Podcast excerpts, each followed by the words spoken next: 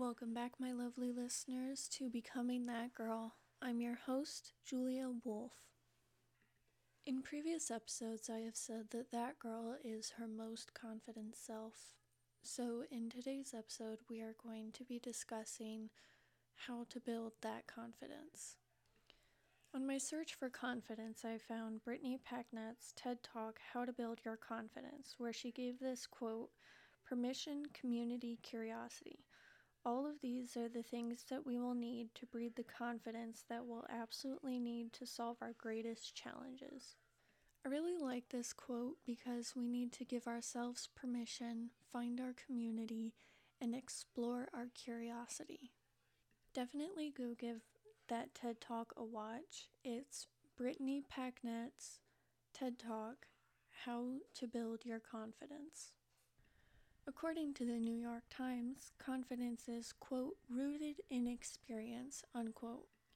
I found this important to share with y'all because I keep a brag blog, which is just a document which I add compliments my coworkers have given me. I also add the date and who it's from so I don't forget. Next, I would like to share with you Forbes 10 Ways to Build Your Confidence by Frances Bridges. Number one, Get things done. Your accomplishments is what builds your confidence. Number two, monitor your progress. You can do this by writing down your goals and then breaking them down into smaller goals and accomplishing each one task at a time. Number three, do the right thing. Your actions and your decisions define your character. Number four is exercise, but I don't even exercise. So if you don't want to exercise, that's fine. I completely get it because I don't want to exercise. I personally have exercise induced asthma, so it makes it very difficult for me. Number five says be fearless, but that kind of is like saying be confident. How to be confident, be confident. Well, thank you. Number six is stand up for yourself. Don't let men overtalk you or take your ideas and present them as their own. Stand up for yourself. Number seven is follow through. People respect people when they say they're going to do something and they do it.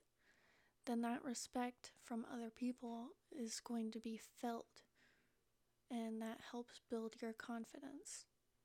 Number eight, think long term.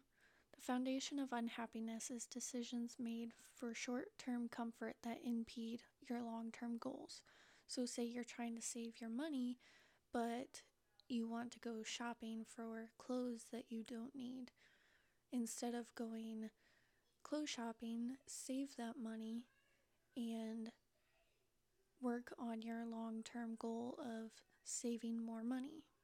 Number nine is don't care what others think. I know that's a little bit hard because we are kind of conditioned to think what other people think about us and like worry about that, but it's not going to do you any good.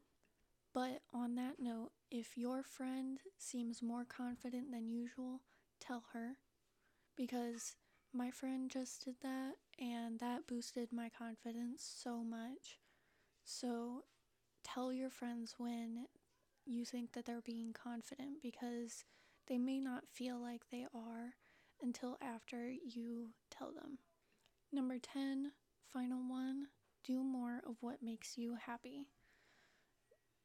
So, doing the little things like making yourself a coffee in the morning, or playing with your pets, or taking a walk outside, Small things like that really add up to your day to day well being. I have confidence in your ability to fake confidence until you really feel it. At this point in the podcast, I would like to start answering questions by the listeners. So send me your questions by the Google Form link in the bio.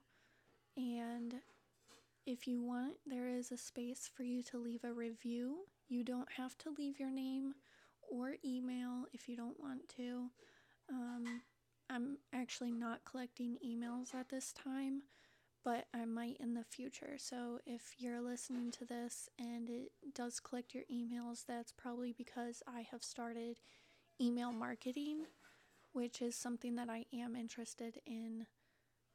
There is also a place for you to leave a review if you would like to do so.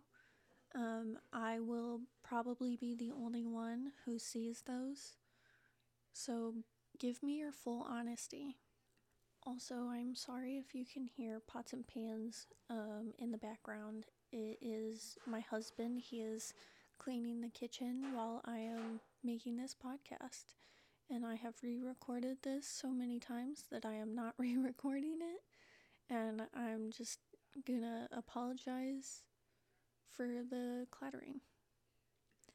Join us for next week's episode about morning and night routines slash rituals, as well as how to get rid of that girl acne.